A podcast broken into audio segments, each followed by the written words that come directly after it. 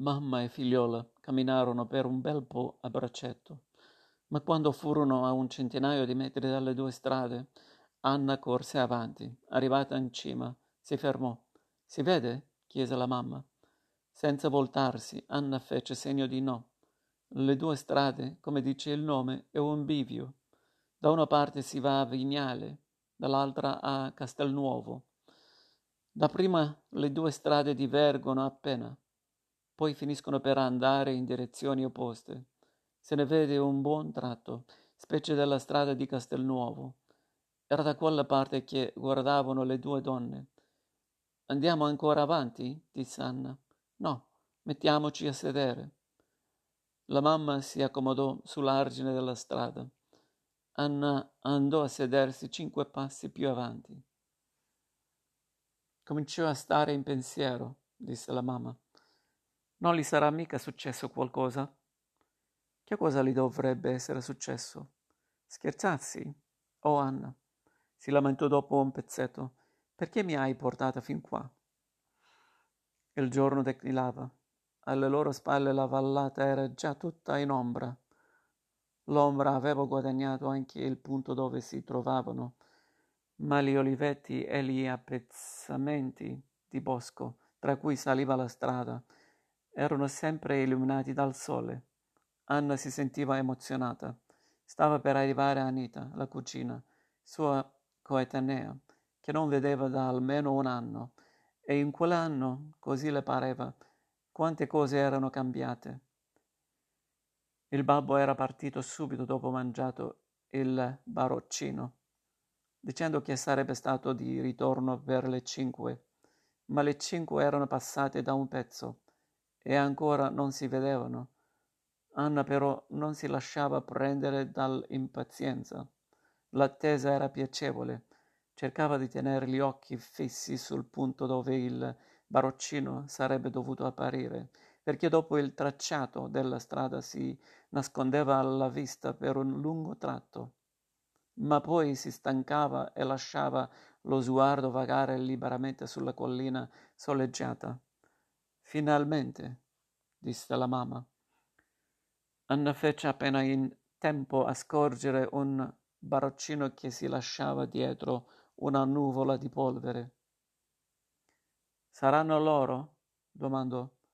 Questo poi, disse la mamma. È un po' difficile dirlo. Anna si era alzata in piedi. L'impazienza cominciava a prender- prenderla ora. L'arrivo di Anita non era mai stato in passato un avvenimento eccezionale. Quando erano bimbe anzi non si potevano vedere, ma per Anna era cominciato un periodo in cui anche il più piccolo avvenimento poteva acquistare improvvisamente una straordinaria importanza. Così qualche giorno prima, quando era arrivata la lettera della zia, nella quale diceva che avrebbe mandato Anita per un po' di giorni, si era sentita subito felice, sebbene dall'arrivo della cucina non si ripromettesse nulla di preciso. Erano effettivamente loro. Lo videro quando il baroccino ricomparve più in basso in un breve rettilineo. Anna agitò anche il braccio in segno di saluto, ma evidentemente non poteva sperare di essere notata. Cinque minuti dopo, nemmeno, il baroccino era da loro. Anna però s'era immaginata quel momento in un modo tutto diverso. Tanto per cominciare, Anita non scese, forse perché affaticata dalla corsa, inoltre probabilmente per la stessa ragione. Anna notò in modo marcato i capelli e le lentiggini sulla pelle troppo bianche, che davano un'impressione sgradevole Dimmi, è il babbo? domandava la mamma. Sta bene, rispose Anita. Ma cammina? Anita sembrò meravigliata. Sì, sì, va fuori, come prima. È stata una caduta da poco, aggiunse poi. Ah, meno male, disse la mamma. Dalla lettera pareva. Anche Anna rivolse due o tre domande alla cugina, ma questa, evidentemente stordita, le rispose appena. Ora basta, disse il babbo. Le chiacchiere le farete a casa. Svelte, su, salite. La mamma si accomodò alla meglio tra il babbo e Anita. Ora prenditi Anna sulle ginocchia, le disse il babbo. No, io vengo a piedi, disse Anna. Il baroccino ripartì e Anna si trovò sola in mezzo alla strada. Diede un'ultima occhiata dalla parte del sole, ma ormai s'era spento. Ne rimaneva solo un barlume in cima alla collina. Anna si strinse nel golfetto di lana grezza. A casa trovò che Anita s'era già installata in camera sua. Aveva giusto finito di lavarsi. In sottana si notava ancora di più le, la sgradevole bianchezza della pelle. Ti sei stancata? domandò Anna. Lo credo bene, rispose Anita. Non sono un piacere la corriera e poi tutti quei chilometri in baroccino. O il mio sedere, fece strofinandoselo. Hai bisogno di qualcosa? Anita nemmeno rispose. Si rivestì, poi diede una ravviata ai capelli davanti allo specchio del cassettone. Scesero insieme in cucina. Questo è, è per il tuo stomaco, disse la mamma ad Anita posando una tazza di brodo fumante sul tavolo. Grazie. Ne ho proprio bisogno, rispose Anita. Ah, bene, fece bevendo a lunghe sorsate. Il babbo venne su dalle scale, borbottò qualche parola a proposito del cavallo, si lavò le mani nella catinella che era sull'acquino, sull'acquaio e sedette al, sul, al suo posto. Anita si era messa accanto alla zia e scambiava qualche parola con lei. Apparecchio, disse Anna, senza aspettare risposta, cominciò ad apparecchiare. Era tanto per far qualcosa. Entrò il nonno. Oh, Nina, disse vedendo Anna, sei arrivata? E la baciò su tutte e due le guance. Come sta mamma? Sta bene, grazie, rispose Anita sorridendo. E il babbo, con quella caduta, com'è andata? Ah, una cosa da poco, rispose Anita. Meglio così. La mamma mi ha raccomandato di dirti che veniate una quindicina di giorni, come le avete promesso l'ultima volta. Oh, Nina, cosa dici? rispose il vecchio. Appena posso. Ma si vedeva che era di malumore e che aveva la testa ad altro.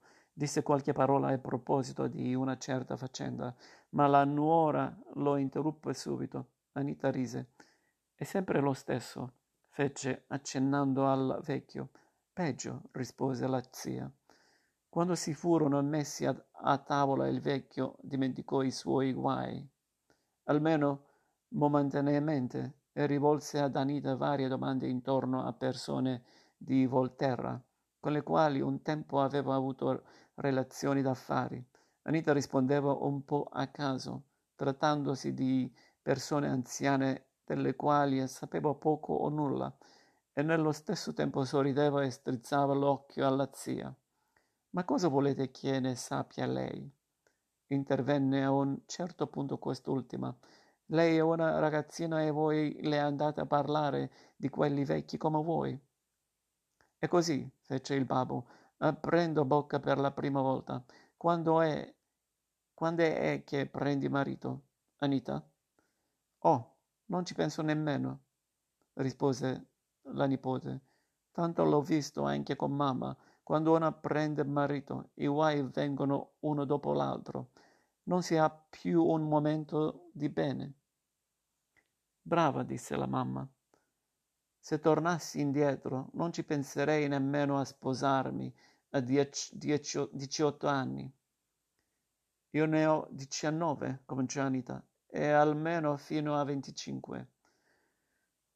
Sono cose che si dicono, fece il babbo. Anch'io, quando ero giovanotto, c'era lui, e indicò il vecchio, che voleva prendessi moglie in tutti i modi, perché la mamma era morta e la tua mamma e la mamma di Amelia stavano, stavano per andarsene. Ma io non ci pensavo nemmeno. E la conclusione fu che appena tornato da fare il soldato ho preso moglie. Beh, disse alzandosi, ora vado a letto perché sono stanco e domattina devo alzarmi alle quattro. Vai anche tu, Anita, disse la mamma. Sarai stanca, immagino. È ancora troppo presto per me, rispose Anita. Eh, qui siamo abituati a cenare presto, disse la mamma. Ma lo sai che d'inverno alle sette siamo già tutti a letto? No, fece Anita ridendo. Tante volte, rispose la mamma, quasi sempre via. Che vuoi, in questo paese c'è poco altro da fare. Senti, alle tre e mezzo è già buio. A lavorare col lume dopo un po' ti stanchi gli occhi. E così, che vuoi fare? A cena e poi a letto? Non ti resta altro? Anna e Anita dormivano nello stesso letto. Era un letto a una piazza e mezza. Anna disse a fatica buonanotte e si cacciò sotto le lenzuola, rimanendo supina, ferma e dura, quasi senza respirare, e a stento prese sonno. La mattina si svegliò presto secondo il solito, ma mentre le altre mattine indugiava volentieri a letto e ci volevano due o tre chiamate della mamma per farla alzare, per quando non fosse ancora proprio cominciata la stagione in cui fa piacere restare al calduccio. Stavolta appena sveglia scivolò fuori dal letto e, cercando di fare meno rumore possibile, si vestì e si diede una lavata. Anita dormiva ancora profondamente e solo un momento si rigirò, mezza su un fianco ed emise una specie di gemito. In cucina Anna si sbrigò a far colazione e fece i preparativi per uscire. Dove vai? domandò la mamma. Alla ginestra, rispose Anna. Aspetta, Anita, disse la mamma. Vorrà venire anche lei a salutare? Oh, la interruppe Anna, ma sarà stanca. Appena uscita. Si senti chiamare. Anna, dove vai? Anna alzò gli occhi. Alla ginestra rispose. Ma tu, come mai sei alzata così presto? Per tutta risposta la bimba fece un po' d'altalena sul davanzale della finestra, sporgendosi e ritirandosi. Era una bella bimba, alta, slanciata, si chiamava Franca. Addio, disse Anna, e riprese a camminare. Durante tutta la strada, due chilometri quasi sempre in salita, non smise un momento di cantarellare, forte o fra sé. Alla ginestra abitava un'altra cucina che aveva pressa poco la sua età, Amelia. Era una brava figliola, ma troppo di campagna perché Anna ci potesse legare. Zia, chiamò Anna di fonda alle scale. Oh, Annina, vieni. Anna trovò la zia in cucina coi due ragazzi più piccoli intorno. E Amelia dov'è? Al lavoro, rispose la zia. Sono andati via stamani presto. E dimmi, è arrivata Anita? Sì. Oh, bene. Sarò proprio contenta di vederla. Com'è? Sempre grande e grossa a qual modo? Mi sembra ancora di più, rispose Anna. Che figlioli- figliolona, fece la zia. Chissà da chi avrà preso. E studia sempre? Ha finito, rispose Anna. Ha preso il diploma quest'anno. Davvero? esclamò la zia. E che diploma? domandò ancora. Si vedeva che era umiliata della propria ignoranza. Di maestra, rispose Anna. Oh, che brava, fece la zia. La zia teneva Anita in grande considerazione per il fatto che abitava in città. Anna invece non aveva molta simpatia per la zia perché era troppo smancerosa. La seguì nel suo giro dietro la casa, al pollaio e alle gabbie dei conigli. La zia era piena di moine, anche con quelle bestiole, per chiamarle e per farle mangiare. Avevo sposato un contadino, ma non si era mai abbassata a far qualcosa nei campi. Si limitava a occuparsi dei polli, dei conigli e delle anatre. Anatre. Queste ultime vagavano in libertà piene di sussiego e non si curavano delle tenere invocazioni della padrona. Anna rideva di cuore ai gesti di disappunto della zia. Ci penso io, zia, disse, e si fece dare il tegame. Poi per una mezz'ora fu occupata dietro alle recalcent- recal- recalcitranti. Bisognava che stesse attenta dove metteva i piedi perché il terreno era cosparso di pozzanghiere. A tratti interrompeva quella specie di caccia per guardarsi intorno. Era una mattinata magnifica. Qua e là il verde cominciava, cominciava a screziarsi di giallo e di bruno. Più in alto le pendici del monte erano coperte da una boscaglia scura che avrebbe resistito all'autunno. L'aria era profumata e perfino le esalazioni del letame avevano un effetto eccitante. Anna iniziò la via del ritorno cantando. Sentila questa canterina. Anna si voltò di scatto. Era Anita, seduta su un, un tronco d'albero abbattuto. Nella foga del canto Anna le era passata davanti senza vederla. Si quietò e arrosì. Che fai? chiese. Ero diretta da zia, rispose Anita, ma mi sono fermata a mezza strada. Non ce la fai? Mi fa male una scarpa, rispose Anita. Difatti teneva una scarpa in mano. E così, fece Anna, e così ci arriverò un'altra volta. Mettiti a sedere. Zia vive proprio fuori del mondo, cominciò Anna, tanto per dir qualcosa. Non sapeva nemmeno che tu avessi preso il diploma. Tutti qua mi sembra che viviate fuori del mondo, disse Anita e rise. Aveva l'abitudine di ridere dopo aver detto una cosa.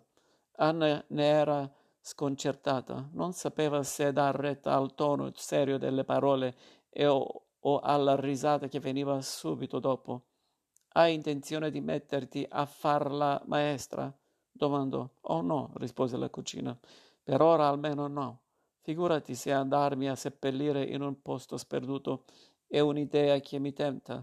In seguito, aggiunse, se resterò zitella, allora mi rassegnerò a far la maestra in un paesino di quattro case. Ma non potresti continuare a studiare? domandò Anna. Certo, potrei andare all'università, ma non mi va più di studiare, non è più il tempo. E fece una risata. Ma prima studiavi volentieri. Prima, rispose Anita e aggiunse, ora però non mi andrebbe più di mettermi lì con la storia di pedagogia, l'italiano. Prima, per carità, stavo tutto il giorno in casa a studiare. Mi ricordo anche quando venivi qui nelle vacanze, appunto, ma ora ho altro per la testa, aggiunse dopo una pausa. Ora è tempo di pensare all'amore. Sì, fece Anna. Oh, Anna, sciocca, prendi tutto sul serio, esclamò Anita e si mise a ridere. Andiamo, via disse alzandosi. Ci siamo riposate abbastanza, mi pare. Fecero la strada in silenzio, anche perché il viottolo angusto e sassoso le costringeva a camminare una dietro l'altra. A casa Anita, come già la sera prima, sembrò ignorare Anna non faceva altro che parlare con la zia, mentre lo zio taceva e il nonno, secondo il solito, era di malumore. Quando ebbe finito di rigovernare, la mamma si concesse un po' di riposo, raccontava alla nipote come era stato difficile per lei ambientarsi a San Dalmazio. Non c'è il suo paese di origine, vada, fosse più grande di San Dalmazio, ma sul mare, in pianura, con la ferrovia è tutta un'altra cosa. Soltanto veder passare i treni era uno svago. Anna, che si annoiava a quei racconti, salì al piano di sopra, dove abitava Franca, la bimba. I primi tempi, continuò la mamma, e il giorno no, perché avevo troppo da fare, ma la sera mi veniva da piangere. Ero disperata, proprio disperata. Poi, col tempo, ci ho fatto l'abitudine. Anna invece ci si trova bene. Dico, non le fa specie di dover vivere in un posto così. Cosa vuoi? Lei c'è nata. Non ha mica visto altro. Scommetto che le farebbe dispiacere se dovesse andar via. Ah, io non ci potrei vivere, disse Anita. Eppure, se ti capiterà come è capitato a me, di sposare uno di campagna. Ma io uno di campagna non lo sposerei. Davvero. La conversazione fu interrotta dall'arrivo del nonno. Durante il giorno il nonno usciva rientrava, e rientrava in casa almeno dieci volte ma non poter mettervi fermo dieci minuti. Lì poi le senti ridere a lungo.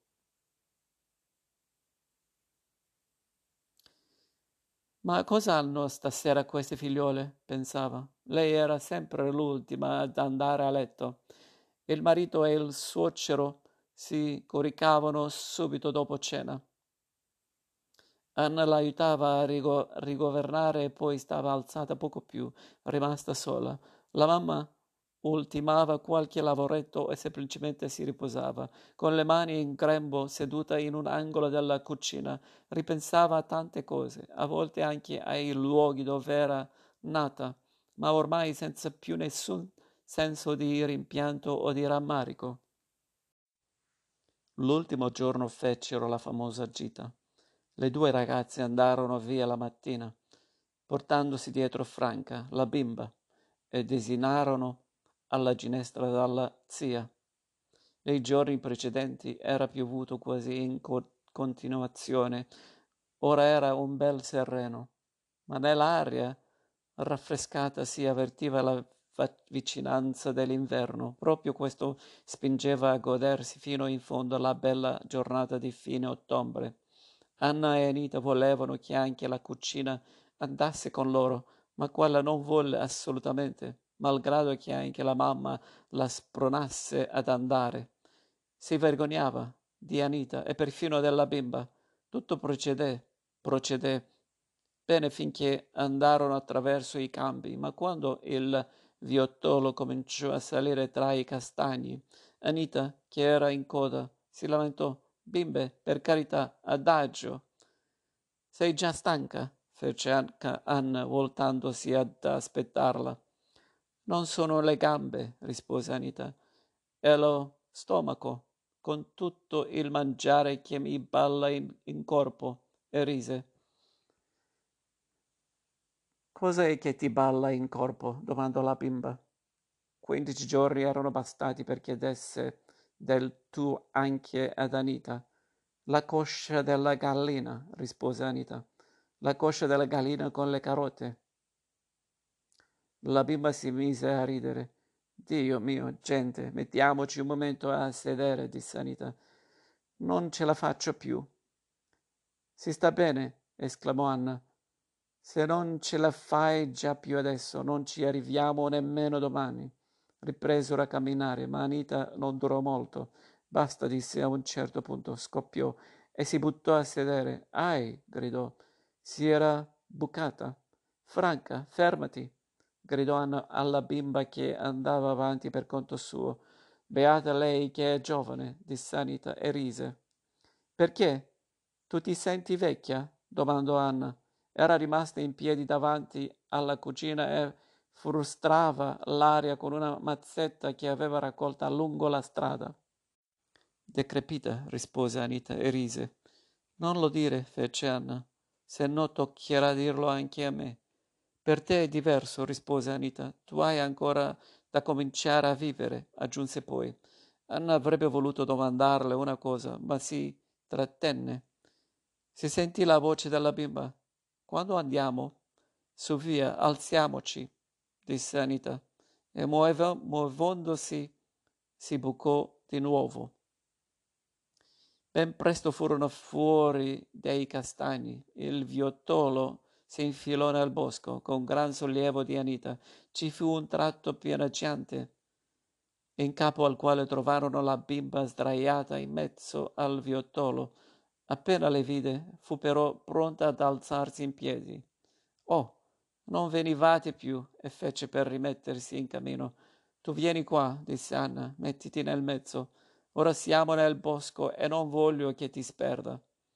Ma se, ma se ci sono venuta centomila volte, intanto fai come ti dico io, centomila. Il bosco finì improvvisamente e si trovarono a camminare su un declivio sassoso, sparso di olivi na- nani. Davanti avevano la collinetta in cima a cui sorge la rocca, ma prima che a quest'ultima Anita aveva rivolto la sua attenzione all'ampia vista che si era improvvisamente aperta alla loro destra. Oh, com'è bello! esclamò. Questo è niente, disse Anna. Vedrai dalla rocca. Si vede anche Volterra? Volterra è impossibile, rimane dalla parte di là. C'è di mezzo il monte.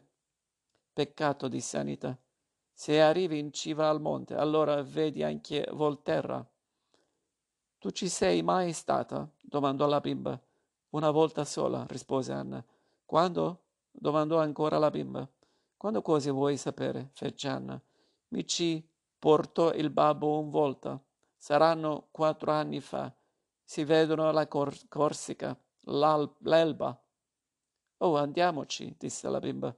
Sei matta? esclamò Anna. Di qui ci vorranno due ore a dir poco, e poi è tutto bosco. Non ci riuscirebbe mica di trovare la strada. Ce la faremo insegnare. Da chi? Da Gesù? Una volta però bisogna andarci, noi due sole, insisté la bimba.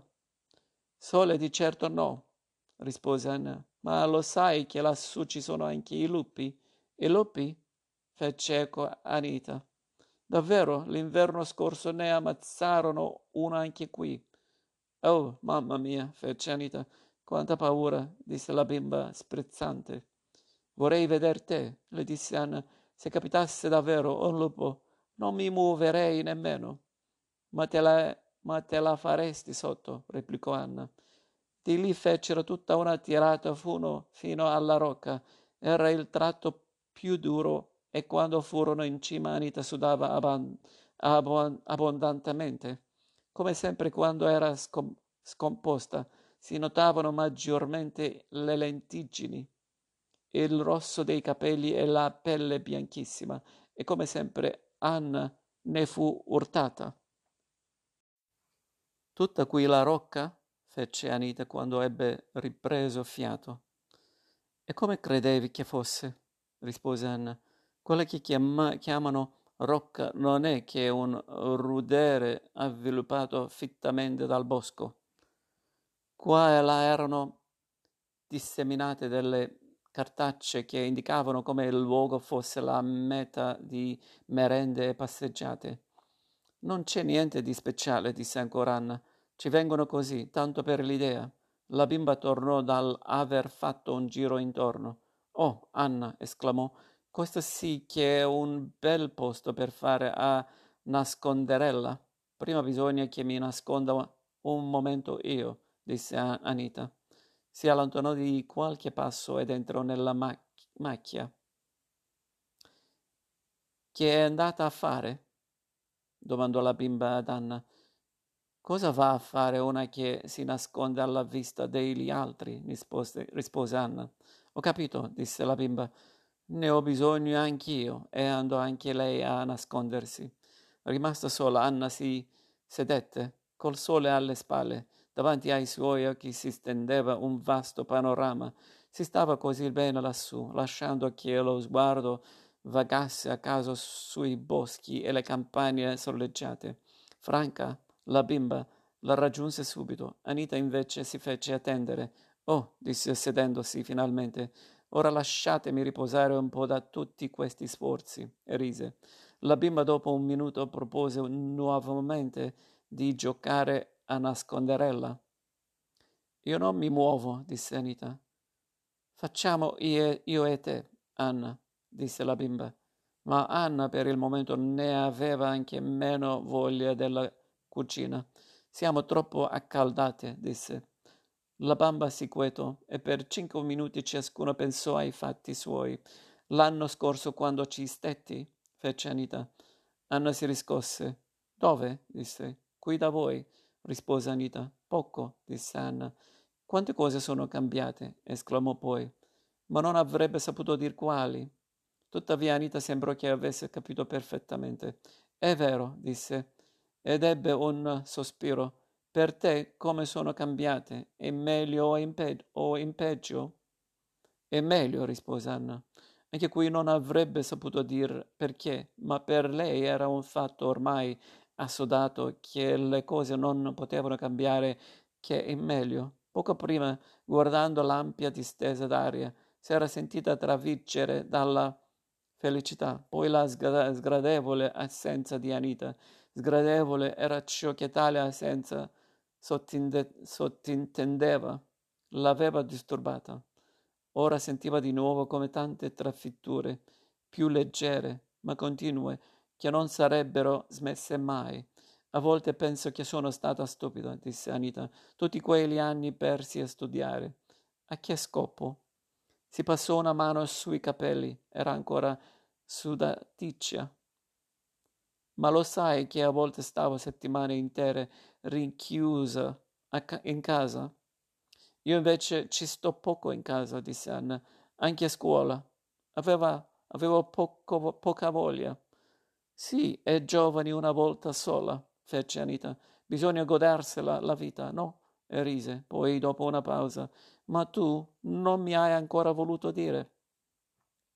Che cosa? fece Anna, ma aveva già capito.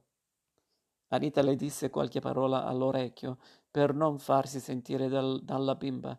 A sua volta Anna rispose qualcosa usando la stessa precauzione e tutte e due risero. Io lo sa, io lo so cosa state dicendo, fece improvvisamente la bimba. Davvero? disse Anna ironicamente. Sentiamo, cosa? Lo so, ma non ve lo dico. Non ce lo dici perché non lo sai. E invece lo so, fece la bimba alzandosi. Lo so e stasera lo dico alla tua mamma e corse via. Sciocca, le gridò dietro Anna. E te, mi raccomando, continuò Anita, non far le sciocchezze, sciocchezza di sposare appena ti capita. Poi cominciano subito i figlioli e bisogna dare un addio a tutto. Ora andiamo a giocare a nasconderella, aggiunse e si mise a ridere. La prima volta toccò ad Anna di cercare le altre due, poi quattro o cinque volte di seguito. A Franca la bimba non riusciva mai a tro- trovarle tutte e due, lasciava incust- incustodita la tana e si faceva sorprendere. Specialmente Anna ci s'era messa con tutto l'impegno per farla rimanere male. La canzonava. Franchina, poverina. Da ultimo però si dimenticò del gioco, nascosta in una piccola radura, riprendeva fiato dalle corse di poco prima. L'aria era raffrescata, ma la luce del sole era diventata più calda sui dorsi boscosi e sui tratti di campagna coltivata. Anna assaporò il silenzio che regnava intorno. Com'era bello, come si stava bene. No, non era possibile essere più felice di così. E quella felicità, così le pareva, sarebbe durata sempre, qualunque cosa fa- fosse accaduta. Avrebbe preso marito, avrebbe avuto dei figlioli, ma sarebbe stata ugualmente felice, perché Anita aveva detto che sposando sarebbe finito tutto. Che sciocchezza! Come poteva finire una cosa che era dentro di lei? Gettò via l'arboscello che aveva divelto e che stava scerpando. Non aveva bisogno di nulla, nemmeno di muoversi, nemmeno di guardare. Chiuse gli occhi. Era immensamente felice. Anna, dove sei? Erano la cugina e la bimba che la stavano cercando da cinque minuti. La felicità che era in lei non diminuì durante il ritorno. Anita era eccitata. Si divertì a mandare in collera la bimba e poi a spaventare un pastorello che incontrarono all'inizio del bosco. Il ragazzo non rispose ai richiami e si nascose alla loro vista. Nel bosco si fermarono a mangiare le corbezzole e a mettere insieme un mazzo di felci e di ciclamini. Così finirono col far tardi. Quando raggiunsero la ginestra era già buio. Avevano tutte e tre i capelli infiorati e furono accolte con grandi esclamazioni. Anita abbracciò e baciò la zia e la cugina, perché l'indomani doveva partire. Ad Anna non importava nulla che Anita partisse. Il bel tempo resistette, ma la temperatura calò sensibilmente. Un pomeriggio Anna risaliva la strada, tenendo per mano la bimba. Di lato alla strada un uomo si raddrizzò, appoggiandosi con tutte e due le mani alla vanga. Anna, che fai? Come sta la mamma? Oggi sta bene, rispose Anna, ma l'altra sera ci siamo spaventati, era rimasta senza sentimento. Già, fece l'uomo, succede, ma il dottore che ha detto? Il dottore, senta, è venuto solo stamattina. Ha detto anche lui che deve essere stato un po' di debolezza. Alle spalle dell'uomo comparve una donna piccola e grassa. E quella signorina? domandò l'uomo. È ripartita, rispose Anna. Senti, disse l'uomo, quando è, è partita? Domenica, rispose Anna. Chi? fece la donna. Quella.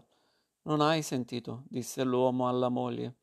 Le è partita la compagna. Oh, ma c'è lei che mi fa compagna, disse Anya, e guardò la bimba sorridendo. Perbacco, disse l'uomo, non ci manca mica tanto perché diventi anche lei una signorina. Adagio, fece Anna, ha ancora da mangiare parecchia pappa. Prima. Non piace la pappa, disse la bimba, e allora rimarrai piccina. Vero che rimarrà piccina? Oh sì, rispose l'uomo, se vuoi diventare grande come me, devi mangiare pappa mattina e sera. Non li dar retta, intervenne la donna. La pappa la mangiano i vecchi, che non hanno più denti. Gli spaghetti sì, disse la bimba, quelli mi piacciono, eccomi. Vedeste quanti ne mangia? Fece Anna, una cosa spropositava, spro- spropositata. Non so come fanno a entrarli in corpo. Vedrai che, me, che per crescere gli spaghetti ti fanno meglio della pappa, disse la donna. Poi la bimba cominciò a impazientirsi. Anna, andiamo, se no si fa tardi. Dove devi andare? chiese l'uomo alla bimba. Fin quasi alle due strade, rispose per lei Anna. E che c'è di bello alle due strade? insiste l'uomo. Tante cose, rispose Anna fingendo di parlare sul serio. I pomodori, i cetrioli, l'insalatina. La bimba pestava i piedi impermalita. Smettila, smettila, gridò. Anna si mise a ridere. Ha paura che la prenda in giro, disse. Andiamo, via, buonasera, fece salutando l'uomo e la donna. Buonasera, addio, Franchina. Saluta Franca. Buonasera, disse la bimba. Perché hai detto così? fece tirando Anna per il braccio. Anna continuava a camminare come se non avesse inteso. Perché? Ti, perché? insisteva la bimba. Cosa ho detto? Non me ne ricordo, fece Anna. Dell'insalatina. Oh, ma loro non lo sanno mica, disse Anna. Lo sai che non voglio, non voglio e non voglio. Anna si divertiva spesso a stuzzicarla, la bimba andava facilmente in collera, scoppiava in pianto e si buttava contro Anna tentando di picchiarla e perfino di morderla. Era una vera furia. Anna in quei casi non ne poteva più dal ridere. La mamma la rimproverava. Oh Anna, finiscila di dar noia a quella bimba. Ma sai che sei cattiva? Vieni, facciamo la pace, diceva Anna alla bimba. Via, dammi un bacino.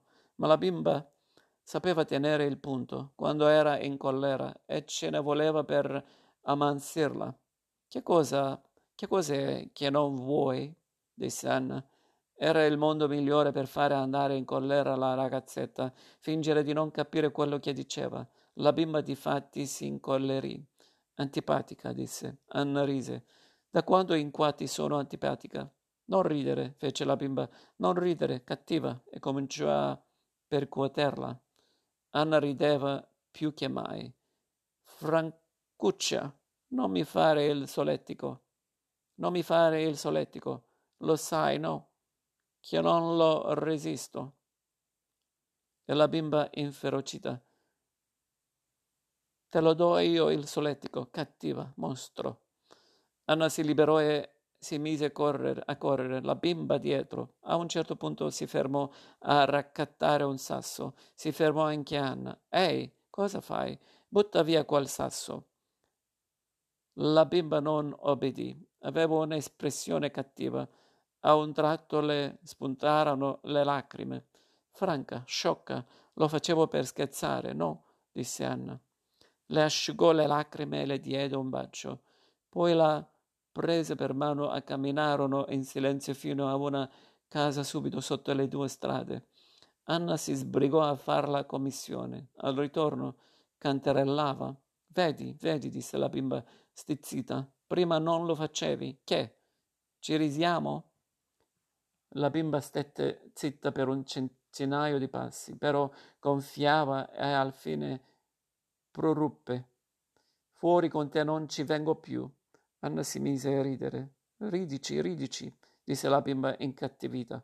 Come mai sei così rabbiosa? fece Anna. Di nuovo il ciglio della bimba cominciò a tremare. Oh, per carità, fece Anna diventata seria. Ne ho abbastanza di queste storie. Mi faccio tagliare la testa prima di portarti un'altra volta fuori con me. Stettero zitte fino a casa. Sulla soglia c'erano le due mamme, che lo accolsero sorridendo. Ma la bimba senza nemmeno salutare, si infilò in casa e via su per le scale. Abbiamo litigato, disse Anna e sorrise. È nuova? fece la mamma. L'altra mamma domandò il perché. E chi lo sai? E chi lo sa? rispose Anna. Forse perché l'ho chiamata insalatina. Era un soprannome che lei stessa aveva dato alla bimba in seguito a una certa faccenda. Mi creda, disse la mamma della bimba, rivolgendosi alla mamma di Anna, ha un carattere permaloso. Non si sa mai come pigliarla. O questa, fece la mamma indicando Anna, ha, diciannove, ha 19 anni, ma non ha mica un briciolo di cervello. È sempre lei a farla arrabbiare. Io vorrei sapere che gusto ci provi, disse rivolta alla figliola. Anna indugiava nel calduccio delle lenzuola, contemplando le travi del soffitto. Sentì delle voci giù nella strada e percepì la parola nebbia.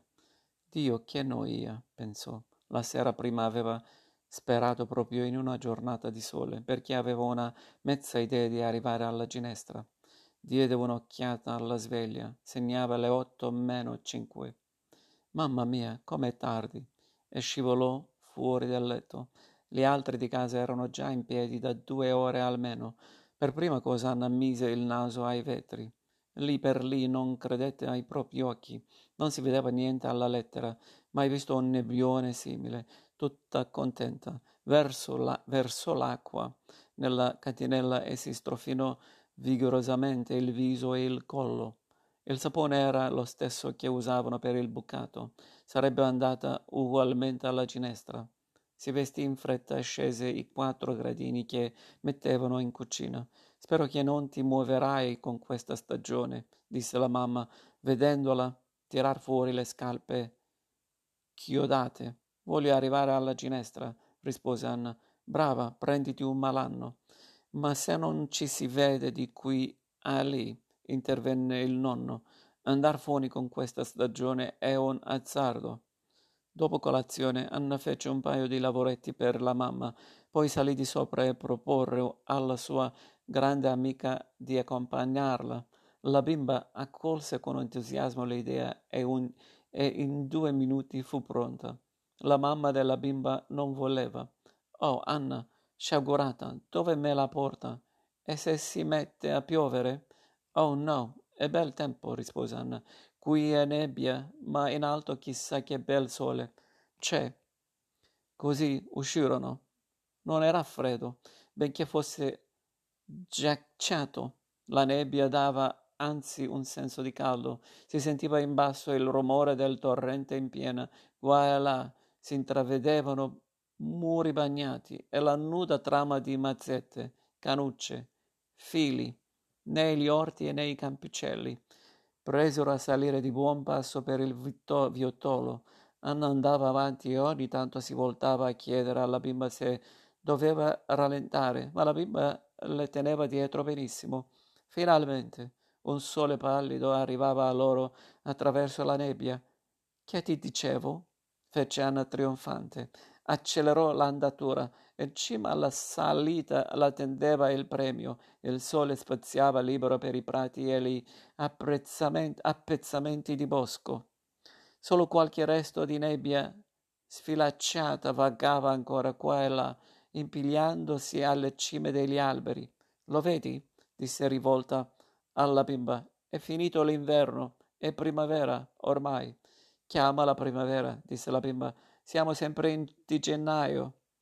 E che vuol dire? È finito il brutto tempo? Siamo in primavera, primavera, ti dico. La bimba capiva poco quei discorsi e rimase seria.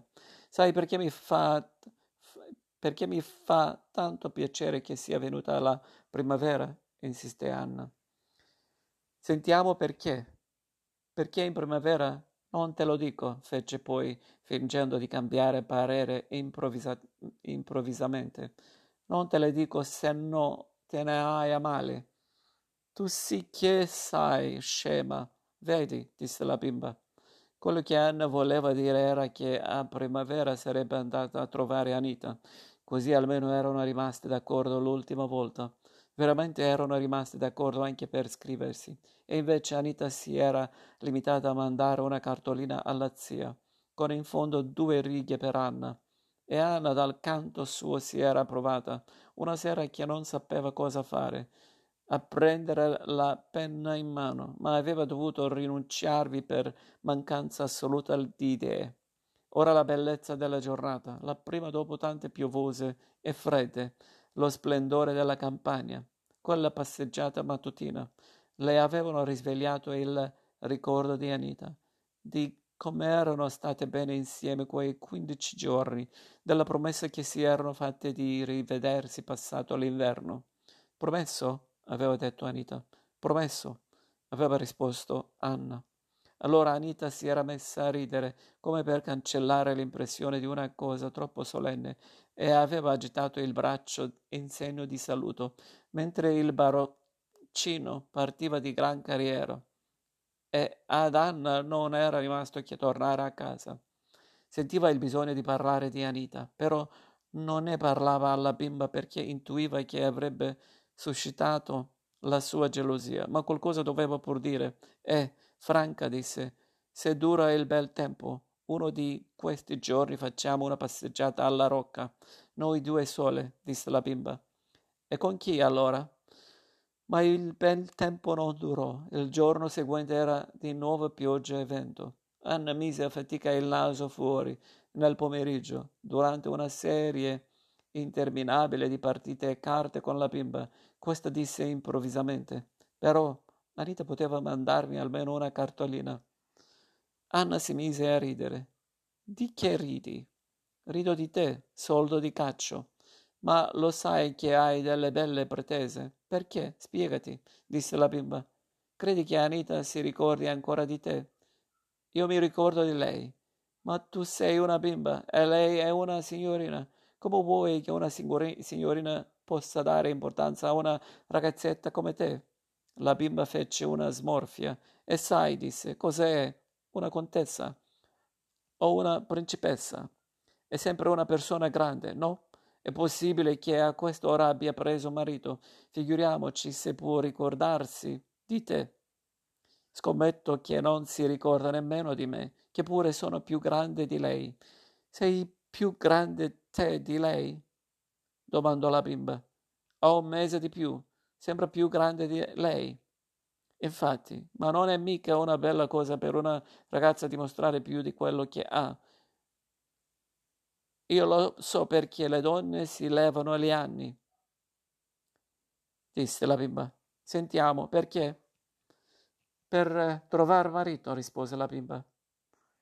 Oh, per questo se li levano anche quelle che hanno marito. C'è per esempio mia zia, la mamma di Amelia. Non vuol dire a nessuno l'età che ha. E Amelia quando ha? Più di te? No, no, meno, rispose Anna. Meno ancora di Anita. Io sono la più vecchia di tutte e tre. Chi ti è più simpatica, Amelia o Anita? Anna stava per rispondere. Anita, ma si trattenne. Era veramente simpa- simpatia quella che provava per Anita. Quando ad Amelia non contava, era una buona figliola e basta. Ma non saprei, rispose. A me è più simpatica Amelia, disse la bimba. Poi si ricordò di una cosa. Davvero Anita sta per prender marito? Chi te l'ha detto? fece Anna sorpresa. Tu l'hai detto. Ah, ma così per dire. Anita non le aveva mai fatto delle confidenze precise, solo le aveva fatto capire che sì, aveva un paio di corteggiatori molto insistenti, specialmente uno, un laureato, Anna non ricordava bene. Comunque non ci sarebbe stato nulla di strano che fosse saltato fuori che Anita si era fidanzata. Come non ci sarebbe stato nulla di strano se un bel momento si fosse fidanza- fidanzata lei, Anna, proprio nulla. In aprile Anna fu per un paio di giorni in Volterra, dovendo farsi visitare. Ce l'accompagnò il babbo, Appena finito di cenare, la mamma avrebbe avuto piacere che Anna andasse subito a letto, anche perché in viaggio aveva preso il raffreddore, ma lei disse che prima voleva salire di sopra per salutare la bimba. Dio mio, figliole, che esagerate, disse la mamma scontenta. Ora non possono stare due giorni lontane. Un momento solo. Mammina, mammina un corno. Fu un momento che diventò un'oretta e un'oretta e mezzo. Soltanto i baci e gli abbracci durarono cinque minuti. E così le è piaciuta Volterra? domandò la mamma della bimba. Ma io c'ero stata altre volte, disse Anna. Mi piace più qui, rispose poi. Si capisce, disse la mamma.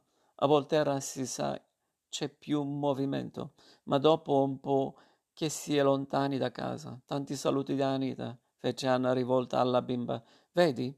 E tu dicevi che ti aveva dimenticata. Ah, la sua cucina, intervenne la mamma. Come sta? Sta bene, grazie.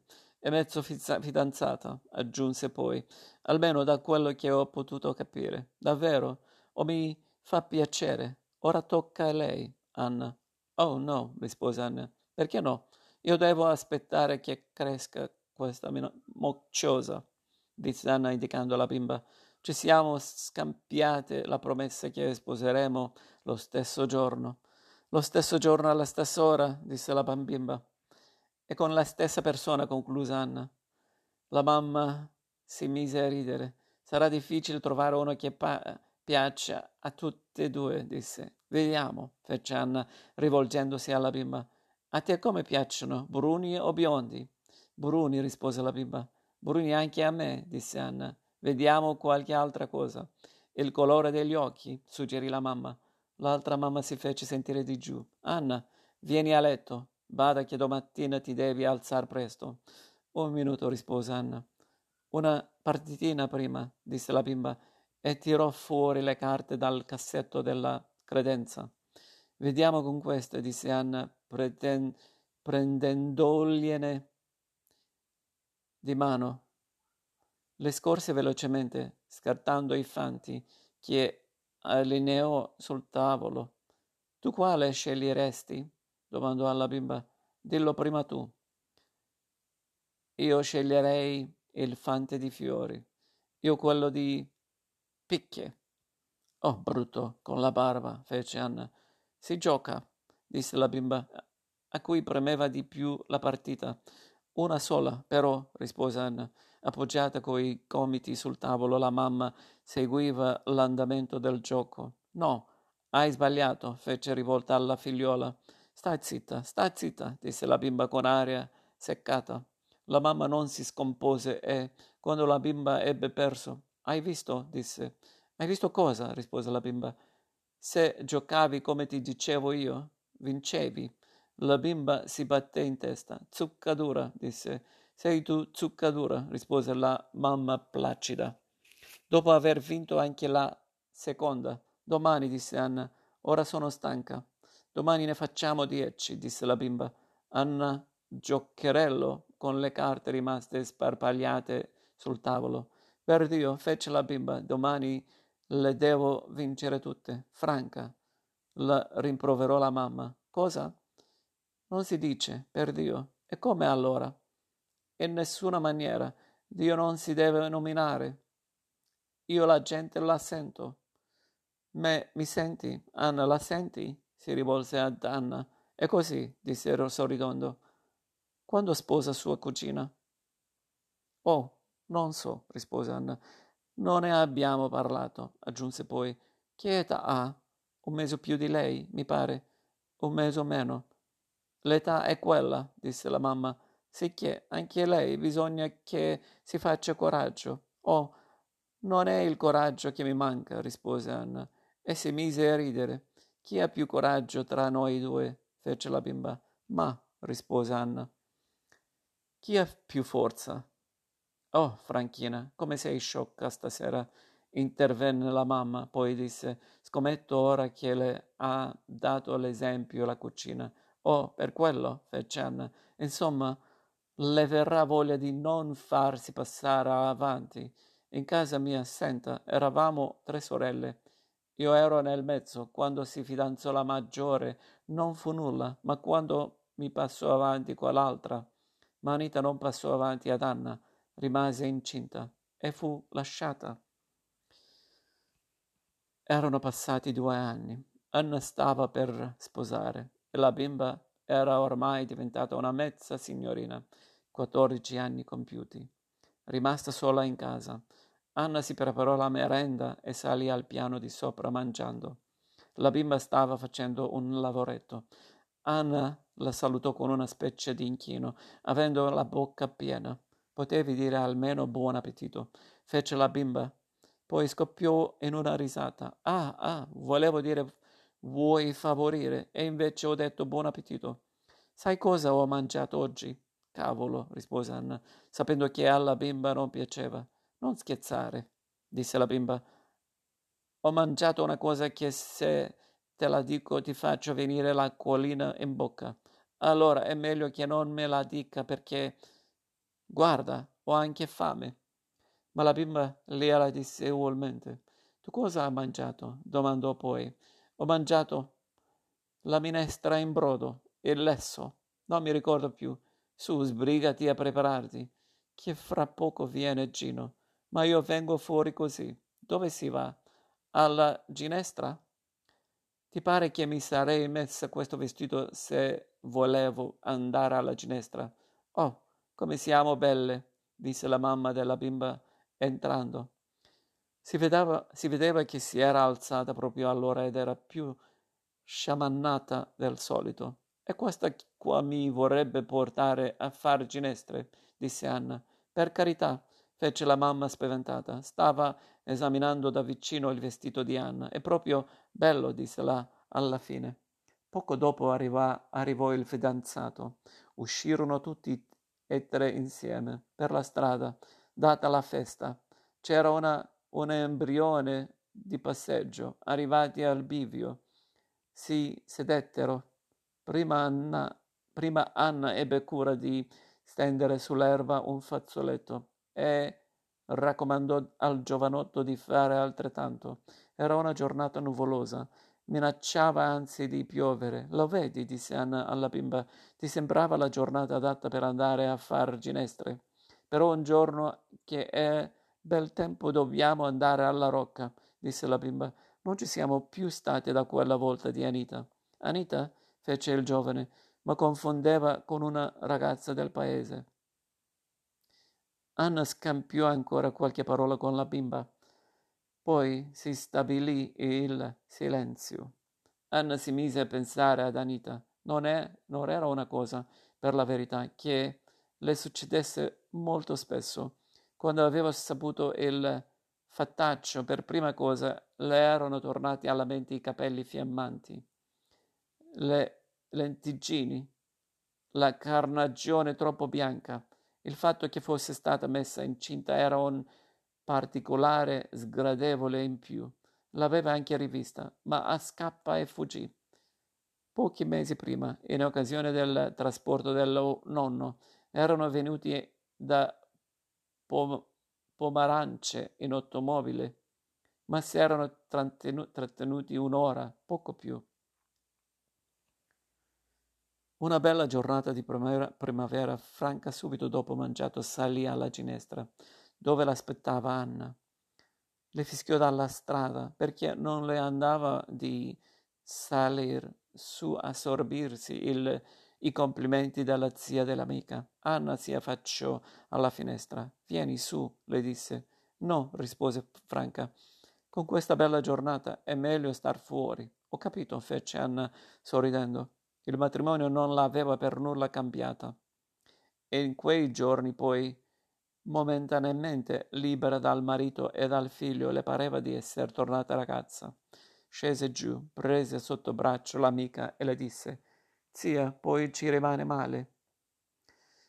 Me ne importa assai, rispose Franca. Sai, Anna, oggi voglio fare un mazzo di ginestre così. Mi dici come che te è venuta questa mania delle ginestre? L'ho sempre avuta, rispose Franca. Non ricordi più? Poi le chiese come stava il bimbo. E chi ne sa nulla? rispose Anna. Davvero, non ne so nulla da due giorni. Sciagurata, disse l'amica. Meriteresti. Ma dove andiamo? Fidati di me. Si inoltrarono per una pendice brulla dove Franca non era mai stata. Hai voglia di... hai voglia qui di far ginestre? disse Anna fermandosi. Aiutami, prima mi voglio riposare un po'. Franca cominciò subito la raccolta, mentre Anna si riposava. Poi si mise anche lei a cogliere ginestre e, quando ne ebbero fatto un mazzo che a malapena si poteva cingere con le braccia, sedettero sull'erba perché erano stanche tutte e due. E così fece Anna sorridendo, poi giocherello con una mazzetta, decapitando i fiorellini intorno. Smetti, disse Franca, ma lo sai che sei cattiva? Io l'ho pensato tante volte che il tuo animo deve essere nero come la pace, come la pece. Davvero? fece Anna ridendo. Davvero, quando ero piccola lo pensavo sempre che tu fossi un mostro di cattiveria. E allora perché ci stavi? Franco non rispose nulla. A volte ci provo piacere a far star male le persone, disse Anna. Ecco, vedi? Ci fu una nuova pausa. Poi Anna, da seduta che era, si mise sdraiata. Guardala, com'è comoda. Ah, si sta proprio bene, disse Anna. E che bel tempo è. Sai cosa mi viene in mente? Quella passeggiata alla rocca che facemmo con tua cucina. Già, disse Anna, ti ricordi che bella gita fu? Franca annui. Mi ricorda che era una giornata come questa, continuò Anna, con tutte le ginestre fiorite. Il tempo della gita alla rocca con la cucina le appariva come, come immediatamente precedente il fidanzamento, perciò faceva confusione. Ma che dici? replicò Franca. Non era mica primavera. Come? Non era primavera? Non era primavera, no. Sarà stato ottobre. Mi ricordo che ne mettemmo insieme un gran mazzo di felci e di ciclamini. Ah, sì, è vero, facevo confusione, riconobbe Anna. Erano bei tempi, aggiunse poi. È inutile quando siamo ragazze, libere. Proprio così, disse a Franca. Anna la guardò e si mise a ridere. Ma tu sei sempre ragazza. Anzi, è proprio ora che ebbe come un brivido. Vogliamo andare? disse. Mi pare che cominci a far fresco.